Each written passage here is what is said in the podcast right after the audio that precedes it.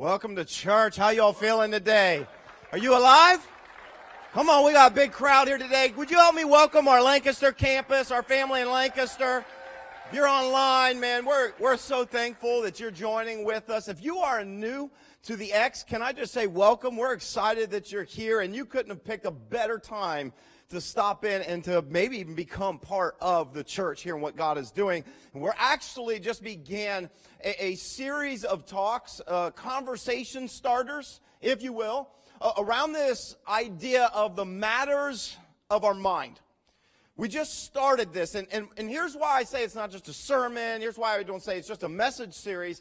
It's because my prayer, my desire, as we talk about the mind field, as we talk about the battle that rages within our minds, my hope and desire is that through these messages that, that something will begin to stir in you. If you wrestle with this to, you will have a conversation with somebody. I think there are so many of us that are in life and i talked about this last week that are actually battling anxiety in the situation they're in. They're feeling depressed going through a season of maybe something tragic that has them full of worry, fear of the future. And what I have found is that it is a growing epidemic in our culture today. This isn't just affecting uh, those of us who are a little bit older. In fact, what I mentioned last week that we're discovering is that the youngest generation, Generation Z, they're calling this generation of, of anxious people the most anxious generation we have. That, that I, I can't tell you how much just it weighed heavily just as we began this series of talks. How many parents told me their kid is wrestling with this? It's a it's a real thing. And so here's my desire. My desire is that I want to talk about it. I don't want to be quiet about it. I want to bring it to the forefront. I want to talk about it because here's what I know. And we say this all the time. This affects so many of us. And if you're here today, you came into Lancaster here in Lithopolis and you say, man, I, I, struggle with thoughts. I struggle with suicidal thoughts. I struggle with depression. I struggle with feeling anxious. I want you to hear this. You are not alone. You're not alone. There are way more people that are dealing with this than you could ever imagine just in this community. You're not alone.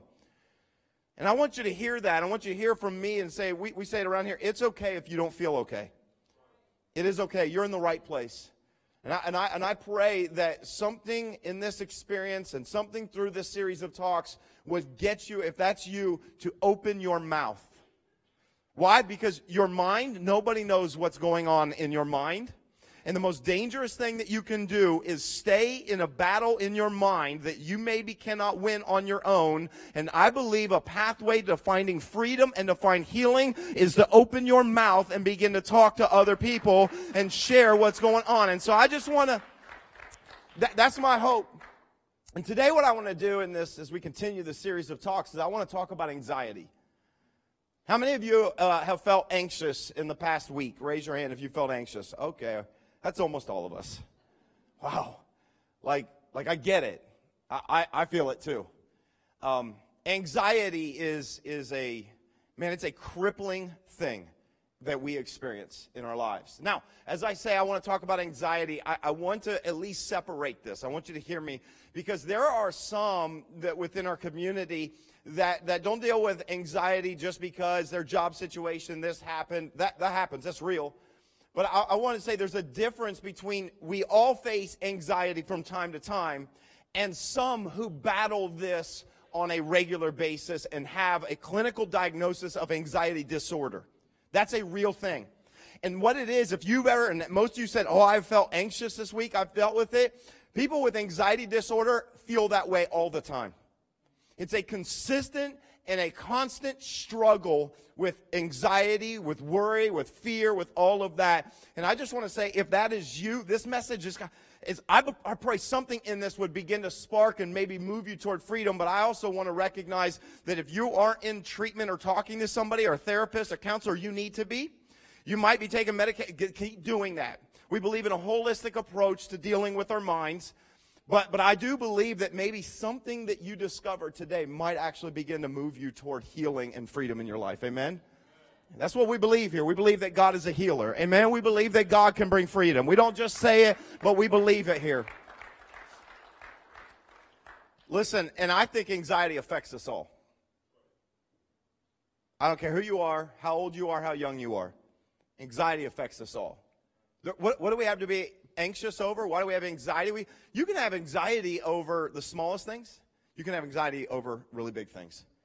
You, you might be someone who is now feeling that you've made maybe a lot of decisions in your life, some bad financial decisions that, that you can just see the weight of like your situation pressing in on you and it's like a head-on collision you're running right into maybe a bankruptcy or possibly losing your house let me tell you something that could probably cause anxiety Maybe if you're a parent, can I just tell you, parents, don't your kids cause anxiety, just in general. Like, you'll understand one day, young people, when you have kids. They, they, when they're when they're old enough and they're out and it's after 10 or 11 o'clock at night, you're worried and checking your app to see where they are all the time. It causes anxiety. But some of you, you know that, that as a parent, one of the things that I, have I talked with a lot of parents and I, I can only imagine this. But when you have a kid, a child, or someone that's that's headed in the wrong direction, you don't know what to do. Oh, I can't even imagine. And you don't know, do, do I, I try to love them and say, come on, I, I, want you to do this? Or do I do tough love? Do I threaten because they're into this? I'm going to kick you out of the house. I don't know. That's a thing that can cause anxiety in your life. I get it. I get it. Or if you're going through something, a medical thing, or you're kind of having treatments and you're not sure if it's going to work or if it's not going to work. We have so much that causes anxiety in your life. You're going through a divorce and you're afraid because you don't know what's on the other side. Man, that's heavy.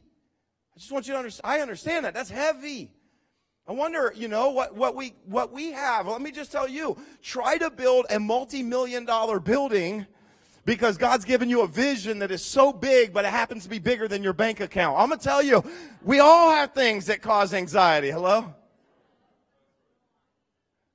You know what I found about anxiety? Here's what I found about this is um, the tension of anxiety lives in the place where you don't know the outcome. That's where it lives. In fact, let me give you a definition of, of anxiety just because I want us all to operate from the same place. And I, I looked this definition up and it, I found a, a good one. Um, it, it comes from the Oxford Dictionary. And so, you know, if it, if it comes from Oxford, then it's probably really smart and probably right. So it's, here, here's a definition of anxiety. It, it, it would be this, a feeling of worry. I'm just so worried. I'm worried it's not going to work that feeling. It's a feeling of worry, nervousness, or unease, typically about an imminent event, something that is so close, or how about this, something with an uncertain outcome. Isn't that where anxiety lives in our minds? It's in that place where you, everything is uncertain and I don't know how this is going to turn out. I'm freaking out because I, I just, uh, what if she leaves? And, and what if uh, they don't come back? And what if I run into this person? Anxiety lives in the not knowing. You know what else lives in the not knowing? Faith. Can I just say they might actually operate in the same place? It, it operates in the what ifs. It, it operates in this might happen. But guess what?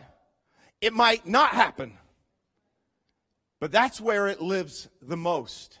And I don't know what you've had to be anxious about, but I've got so many different things, and sometimes they're big and sometimes they're little. And uh, I'll tell you, can I tell you something that makes me anxious? And I'm not trying to say this to make light of anything, but it's, it's real, it's legitimate for me. Um, roller coasters make me anxious. Can I get a witness from anybody else here that's saved? All right, praise the Lord. Pray for the rest of you. Roller coasters. My, my wife had this idea. This is about a month, month and a half ago, um, that we would go and take our youngest daughter to Kings Island for her birthday. And um, she knows that I am totally uh, against theme parks. And um, the, diff- the thing is, I'm for my family. So I'll go with them, and it's been a long time. And so she's like, come on, we got to go back. And I, I got to be honest with you, I am really, really trying to get over my fear of roller coasters. I mean, I just want you, and I feel like I'm actually getting better.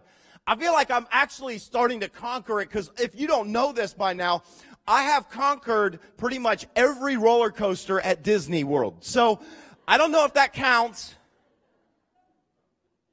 I don't know why y'all laughing. They got real rides, okay?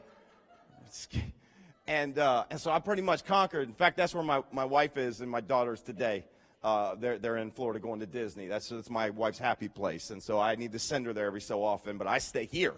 and um, because I love you guys and I love the Lord, and so that's why I stay here. I love Jesus, and and uh, I. And so she said, "Come on, come on, let's go to Kings Island." And and so we go to Kings Island, and uh, she says, uh, "You're my riding partner." I'm like, "Nah, nah, just I'll I'll hold your purse." and, and you can ride. She's like, no, no, I need you to go on the rides. And so I feel like, okay, I'm getting better at it. And so um, you know, she, they, they got these warnings on all of them and they got them scored out of five. And she's like, this one's a three. You can do this one. You know, this one's a four. It's a little patronizing, but I get it. And so we get on one of them, and I'm like, you know, it wasn't the worst thing in the world, you know, but it didn't have a big hill. I was like, okay, I, I, survived that. She did get me to go on the racers. If you've ever been on the Kings Island, I hated every second of it. I may have been yelling things the whole ride. And it was, I didn't need to repent, but it was just, it was not a good experience. I will never get on them again. I hated them. And, uh, and so, so my wife, she convinces me to go on this other ride. I don't remember the name of it. It's a, they revamped it, some roller coaster. She's like, you're to love it. It's easy down a big hill. You're to love it. I'm like, I don't love it, but I'm fine. I'll go. And so, uh, we're, we're getting in line and we're going there. And you just have to understand, here's the way anxiety works. Okay. Those of you that get anxious about, it could be something like roller coasters. It could be your situation.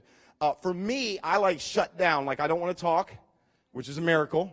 I don't, I don't like to talk. I get super nervous. I get pale. Uh, I can feel it on the inside. You know what I'm talking about? When you feel that thing on the inside where everything feels like it's shaking on the inside. That's the way I get. And so we get in, under this ride and we strap in and, and the first part of the ride is the worst almost for me. It's the, where you're really slow up the hill. And she looks at me and I, I look panic stricken. And she, she makes a comment. She's like, My gosh, are you going to pass out? What's wrong? She was like, I wonder what your pulse is. You look terrible. And, and I happen to have my Apple Watch, so I put on the heart monitor app on there. And it wasn't too bad. I was just over 100. And, and we hadn't even started on the ride. But I knew it was coming. And so I held on for dear life. And when we got off of the ride, I checked it and it had reached about 130 on the ride. And, and I just want, I wanted to say that so you felt sorry for me and you knew this is a real thing for me. And I know you guys think it's funny, but the reason why it's my anxiety is because it lives in my mind. Can I just tell you the reason why you battle with something that somebody else doesn't battle with is because it's in your mind and it's real. And it's because you're afraid of the outcome. You see, every time I get on a ride, the thought is, I'm going to die. It's going to kill me. This is the end. Is my will in order? The car's going to fly off the tracks. I'm going to die. That's, that's what I think. And, and that's what anxiety does. That's where it lives. It lives in the place where it's, I don't know if I'm going to make it. And I want to show a story. I want to share this with you. If you've got if you've got your Bible with you, I'd love for you to get it out and turn to Mark chapter 4. It's in the New Testament. I, I want to share a story with you that I believe could really help give us a new perspective on storms, hardships, bad news, things that we get in our life that lead us to anxiety. Mark chapter 4. Uh, let, let me just begin reading at verse 35. It says this. I'm gonna read the message paraphrase. I like the way it sounds. It's just kind of, it's just kind of like real. It's real life. That's what we're talking about today. Mark 4, 35 says, Late that day, he being Jesus, he said to them, his disciples, let's go across to the other side. And so they took him in the boat as he was, and other boats came along. And then here's what happened. It says a huge storm came up, and waves poured into the boat, threatening to sink it. And it says Jesus was in the stern. Do any of you know where the stern of a boat is? What does it say? It's in the it's the back, okay? It's the aft. It's the I, I know all these nautical terms because I looked them up so I don't sound like an idiot. And Jesus was in the stern, head on a pillow, doing what? Everybody say it. He was sawing logs while the boat's going down. It says they roused him, saying, Teacher, is it nothing to you that we are going to drown? Isn't that a big deal? How can you sleep at a time like this? That's what they were saying. You know what's interesting? I, I was thinking about this story, and I know many of you have heard this story before. But there's only a few places in the New Testament that gives us a story of the disciples and Jesus in a boat sailing across the sea. And every place that we see them in a boat late at night sailing across the sea, there's always a storm that comes up on them. And, and, and here's what's crazy to me, and I don't know if you picked this up in the story, but in all of the places in the New Testament where they're sailing across the sea and then a storm hits them, every single time we see it in the New Testament accounts, guess what? It's always Jesus' idea to get in the boat. There's another time when Jesus, they got done feeding the multitudes, the, the 5,000 men plus women and children. Jesus sent his disciples ahead of him on the boat. He said, go ahead, get in the boat, sail to the other side. We'll go the other side. Jesus was like, I'm not going on this ride. And I think it's maybe because he knew something was coming. I don't know. And he gets them, sends them in a boat. That's when the big massive storm comes at night and he comes walking to them on the water. And I thought to myself, Jesus, the Son of God. I mean, here's the most, this, this is Jesus that can raise the dead to life. He did all that. And I found one thing he's not good at, and that's being a meteorologist. He, he is not good at knowing the weather. Here's Jesus, and he tells him to, to get in a boat and to sail to the other side, and a massive storm comes up. And it's a reminder to all of us, and I need you to hear this. If you're a Christ follower, if you're even thinking about it, you need to hear this that following Jesus doesn't mean we won't have storms in our life. Do you hear me? Because I know sometimes, and some of you might be, maybe you came to church today, and your life feels like it's kind of shaking. It feels like you're in a mess and you've tried it your way. And so maybe part of the reason why you came to church today or you're you, you, maybe this was your story, is because you thought, I need to try God. Maybe with God, my life will be better. Can I tell you something? With God, with Jesus, your life will be better. But it doesn't mean that you won't have storms. And I need to make sure that we all understand that. Because here's the thing you can love God and still have to battle cancer. You can love God and, and still go through something tragic. Please hear me. You can love God and still end up going through a divorce and someone leaves you. You, you. Just because you follow Jesus doesn't mean there's no storms. In fact, Jesus told them, hey, let's get in the boat and sail. And so it's in this place where, where they're on this boat and they're sailing across with Jesus in the boat. Massive storm comes up and they're frantic. I get this mental picture in my mind. This is the way I view the Bible. And maybe, maybe you read it and it's kind of boring to you, but when I read it, all I can picture is like the movie Titanic and, and, the boat's going down and people are screaming and deck chairs are sliding and it's chaos and James and John are over trying to scoop water out. They're all screaming and Bartholomew's up in the front of the boat curled up in a fetal position crying to his mommy. And you know, they're trying to figure out how do we lighten the load? What do we do? We need to, we should throw someone overboard. They look over at Judas. They're like, mm, maybe, you know, they're just not, it's panic. It's fear.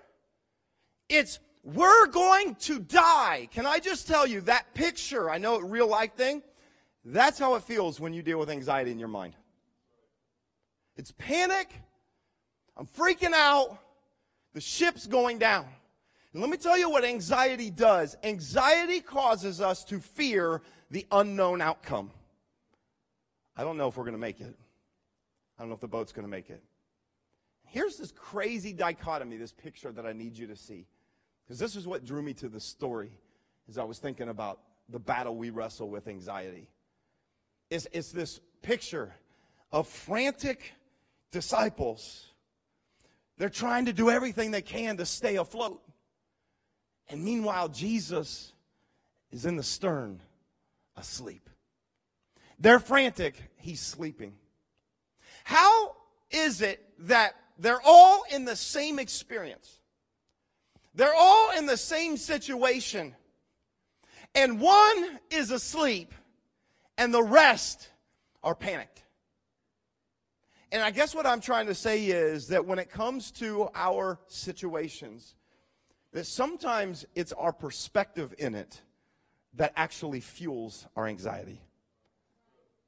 And so in Mark 4, verse 38, can I reread to you what they did? Let me, let me reread this in, in the NIV because I, I want you to get this picture. It says the disciples woke him, Jesus, and they said to him, Teacher, don't you, what? Everybody say that word. Don't you care if we drown?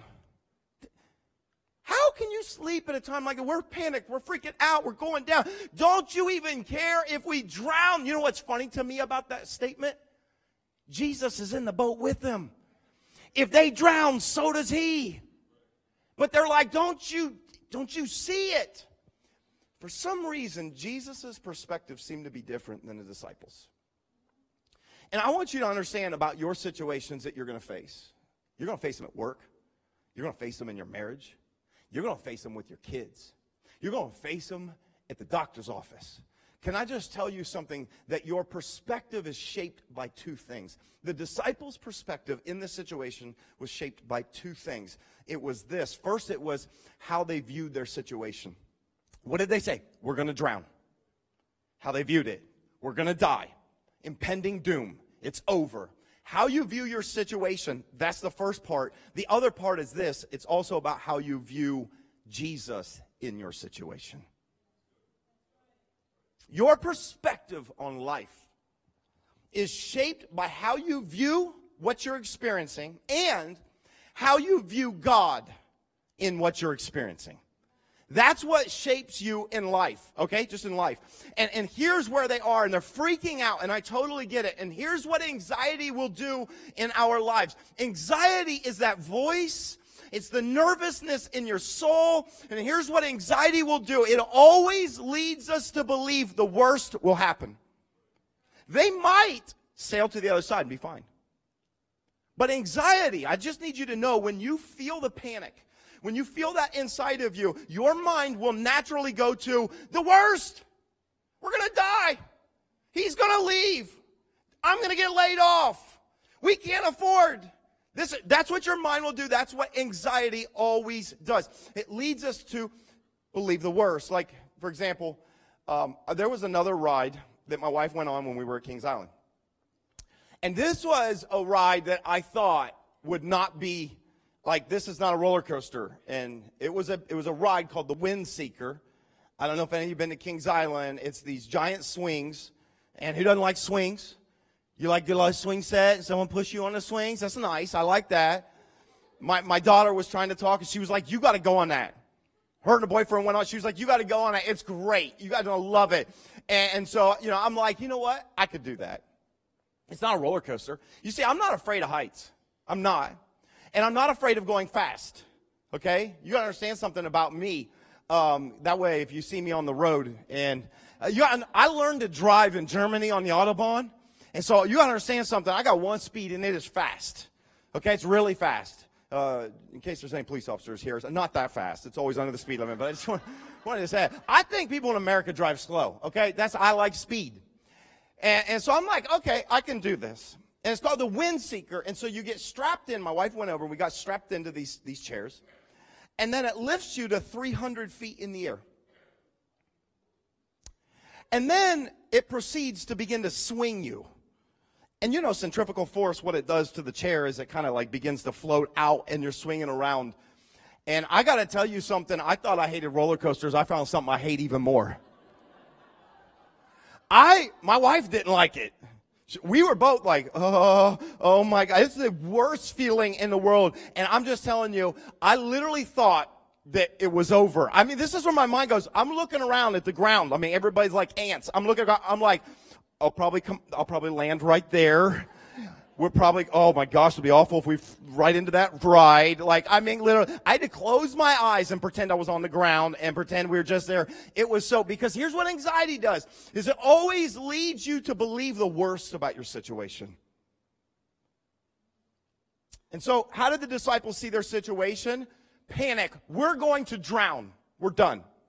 Some of you in your situation, some of you, the panic that you feel, let's be real, it maybe hasn't happened, but in your mind, the marriage is over, the, the relationship is over, the, the worst possible outcome. The medicine, the treatment won't work. Mom's not going to make it. She won't be here this Christmas. This is where our minds go. Let me tell you how your perspective in life is shaped. It's shaped by how you view your situation. But listen, it's also viewed by how, it's also shaped by how you view God in your situation. Here's what the disciples, I want you to see this. This is so important. How did they view Jesus in this situation? Jesus is asleep.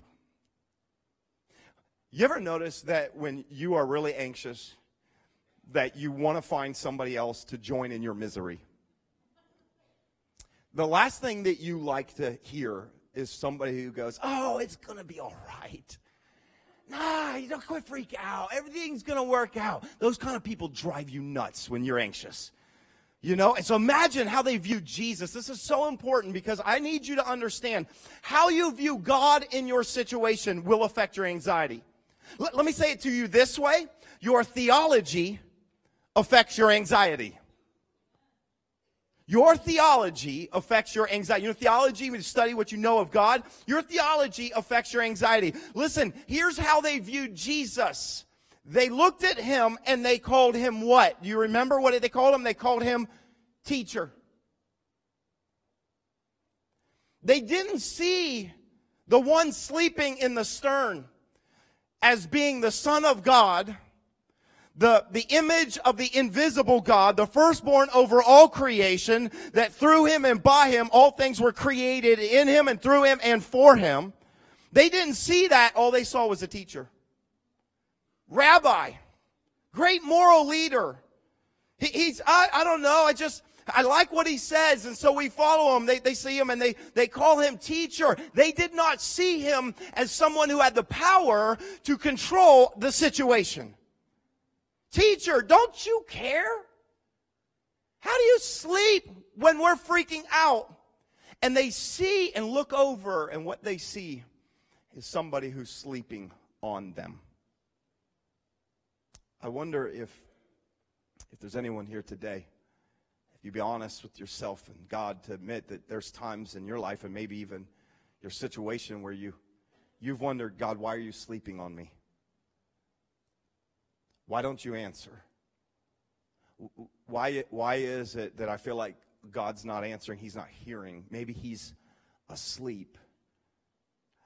Several years ago, my, my oldest daughter and I were in the car. I think she was about four or five years old. We were just driving, I remember, through Pickerington, and she's in her car seat, and, and, uh, and she, she throws out this really deep philosophical, theological question. I remember this. She's young. We're driving. She said, Daddy, she said, um, does God ever sleep? And you know, kids, they sometimes just have, you know, just I'm, I'm just trying to picture what's in her mind at that age, just trying to think about God and, you know, does God ever sleep? And I, I think I think that's actually a really good question. I don't know if you've ever wondered, does God ever sleep? Does the creator of the universe, is he involved? Or, or does he have to sleep and disconnect? Is he always there or is he a, does God ever get tired? I bet he gets tired of seven plus billion people's prayers every single day, most of which are from people who don't believe in him. I mean, I mean, you know, but I'm thinking, okay, does God ever sleep? Because, you know, when we sleep, our world shuts down. Our eyes, our mind, everything seems to shut down. But guess what? Life doesn't stop. And when it's nighttime here, it's daytime someplace else. Does, does God ever sleep? And so I'm thinking, no, God doesn't ever sleep. But then I'm trying to, I'm trying to rectify that with the story in Mark chapter 4 because Jesus was asleep.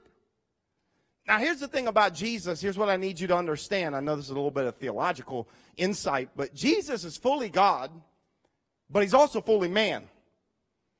And it's the fully man part of him that needs to take a nap. Right, guys? You need naps. You need to sleep.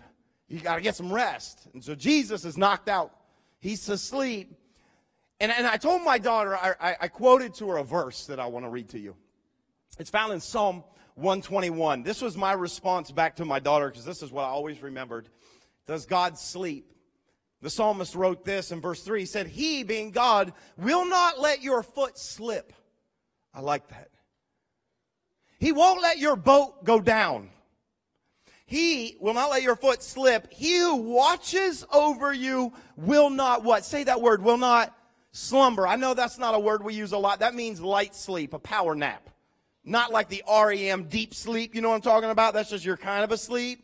It says, He who watches over you will not slumber. Indeed, he who watches over all of Israel, not just not you, but now all of the nation. He, sees over everything. Imagine even bigger. He's over the, the world. He sees everybody.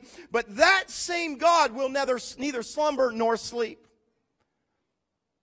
God does not sleep.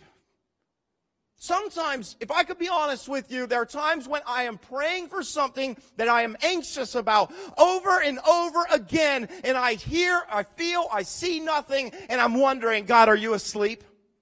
Do you see my situation? Because right now I'm in a boat that I feel like might just go under. Are you asleep in the back? But I want to remind you because your theology affects your anxiety that God does not sleep, that God will not sleep on you. That's what I looked at and told my daughter. I said, God's not going to sleep on you. God sees, God's involved, God's, God's awake, He's aware. And even more than that, here's what the psalmist said God's watching over you. I got this picture in my mind. If you're, if you're a parent, I remember when both of our daughters were, were little, and we, we would put them in their crib. You know, you'd rock them to sleep. And then I remember this when they were really little, we would take them, sometimes my wife and I, especially firstborn, you know, when you got that brand new baby, you're like, oh, and, and get the baby to sleep. And then we'd lay her in the crib. And sometimes we would just stand there and watch her. You ever do that, parents? I mean, I think every parent does that. There's just, isn't there something that's so beautiful about a baby that's asleep? Hello? I'm telling you, my wife, we just look at her, we're like, oh my gosh, we did that. Is we look at and there's something so beautiful about ba- babies are like angels when they sleep. You ever notice that? They're so cute. They're like an angel when they're asleep. Have you ever noticed that when they're awake, they're more like a demon? Than they are an angel. And we would, we would watch over her so proud. And I wanted some of you to get a mental image. And no matter what you're going through, that your Heavenly Father is looking over you and He's watching. He sees you, He sees the good, He sees it when it's bad. And His heart breaks. He's not asleep, He's watching. God won't sleep on you. And I know that when we're anxious, we freak out. And we think, God, where are you? But I'm telling you that the truth, okay? God won't, I know Jesus was asleep, but God won't sleep on you. Matter of fact, there's a picture that I want you to get of this, of the disciples in the boat and Jesus in the back sleeping that might actually help you when you're wrestling with anxiety. Because how is it that Jesus can sleep in the stern when everybody else is freaking out? I said your theology affects your anxiety. What, what I, I wanted to show you today, can I, can I show you this? I, I brought something, a little prop. I want to, I want to teach you something today that I think could help you when you feel anxious. I want to teach you a pillow theology. A pillow theology. Now, don't go looking in scholarly um, theologian books like Wayne Grudem's Systematic Theology. You're not going to find pillow theology. You look at the index and try to find P. If I ever write a, a, a book on theology, I'm going to write about pillow theology. I was going to call this message a pillow perspective because pastors like when things alliterate, but this is so much deeper than a perspective. This is a theology. This is how we view God, and this affects our anxiety. And, and, and imagine this uh, that they're all freaking out.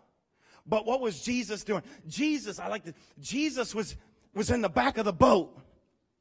I mean, he's in the he's in the back of the boat.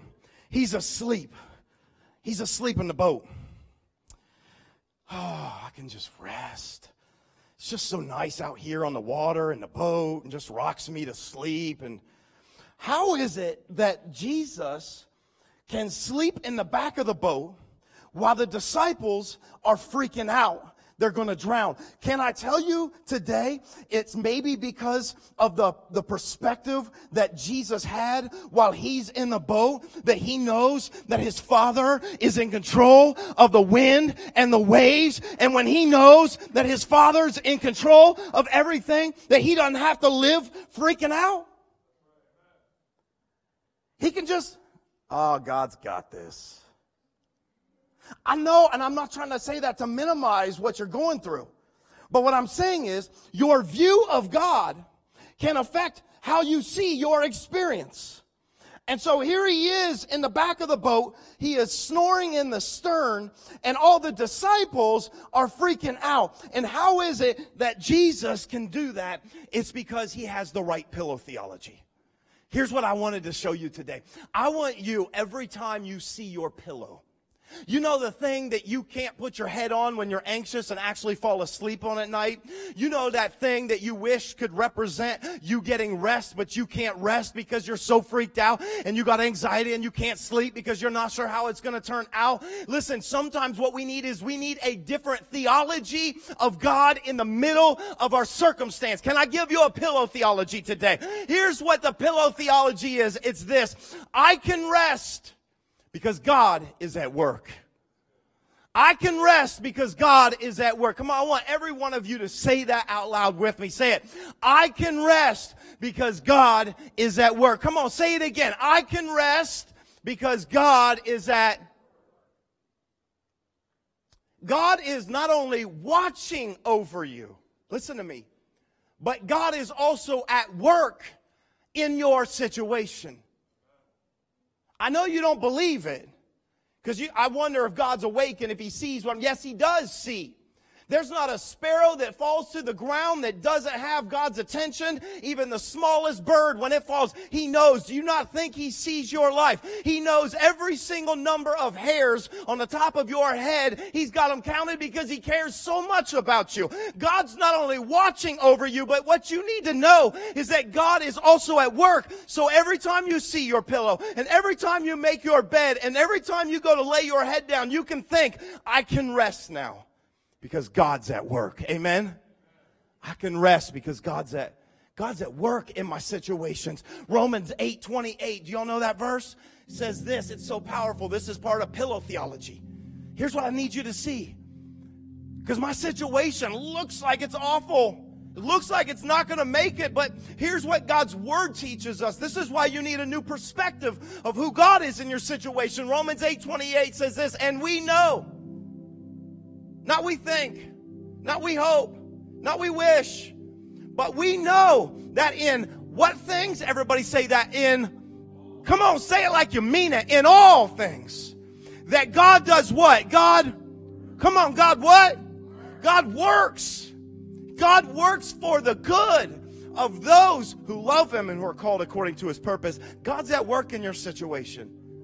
I don't see how this can turn out. I know that's what anxiety says. God says, but you have no idea how I'm going to take that very thing that you're freaking out about and I'm going to turn around. I'm going to use it to your good. I'm going to do something so powerful in your life that you don't even know. No eye has seen or ear has heard or mind can conceive what God has for those who love Him. He's at work. So I can, I can rest. He's at work, so I, I don't have to freak out. I know that's easier said than lived. So I'm in the boat with you. I know. But maybe we need reminded today.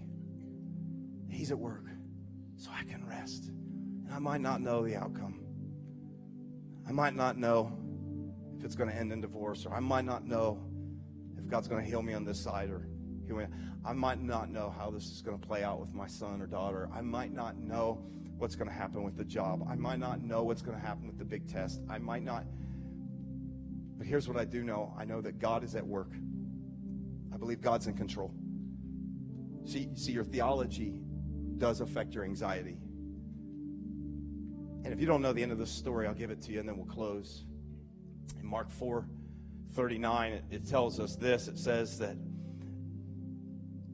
Awake now.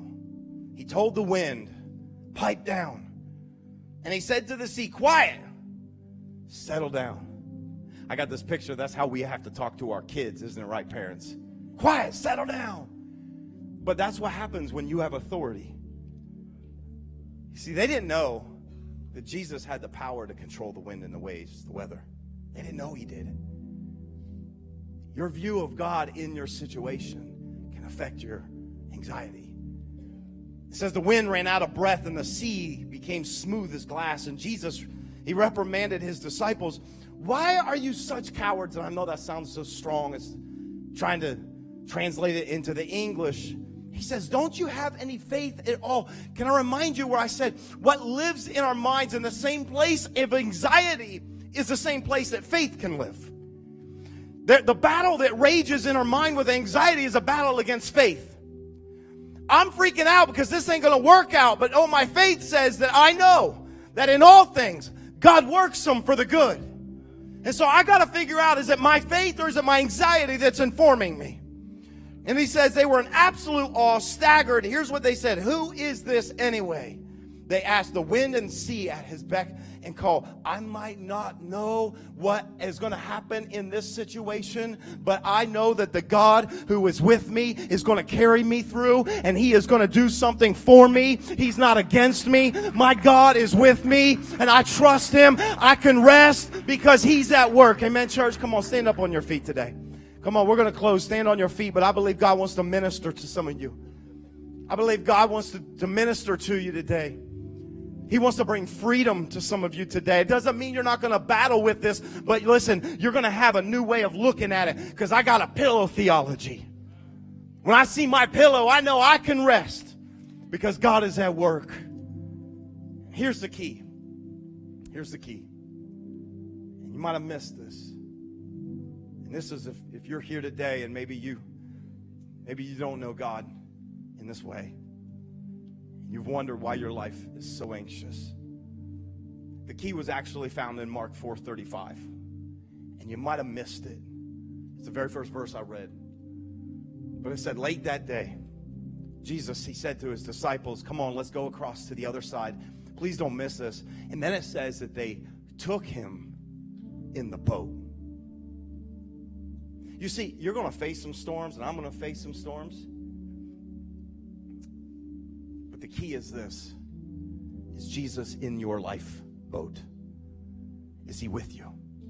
Is he with you? Because there's a difference when the one who can speak to the wind and the waves, the one who can provide where you're wondering where provision's coming from, the one who can heal when you need healing, the one who can resurrect something that is dead in your life, where there's a difference when he is in the boat with you. Is he in the boat with you today? I, I just pray if you don't know him in that way, that maybe today it's time to surrender your life. Here's what Jesus said. I'll leave with this and then we'll pray. Matthew 11, 28, he said, Come to me, all who are weary. Come to me, all who are weary and you're carrying something heavy, a burden. And he said, I will give you rest. That's what Jesus wants to do in your life today. So come on, would you bow your heads, close your eyes at both our locations? Just a moment of prayer. I, I really believe, God, right now in this place that you are going to minister. I believe through your Holy Spirit, God, that you want to show people that you are in control. I don't know what your situation is, but God, I know that you do, and you are watching over. That God, you see us, that you love us. So I pray right now for every anxious mind, every anxious heart, every anxious soul. I pray, God, right now that we would have a new perspective of you. God, we would have a higher view of you, that the one who is in the boat with us is the one who's in control. God, well, I pray that there would be rest. I pray that tonight, for maybe the first time in weeks, that God, some of your people are going to sleep better than they've ever slept because we can rest, because you are at work. And listen, as we're praying, I just wonder if there's someone here today in Lancaster or Lithopolis watching this online. And I just wonder if there's someone here today that maybe what you need to do is you need to invite Jesus to get in your boat.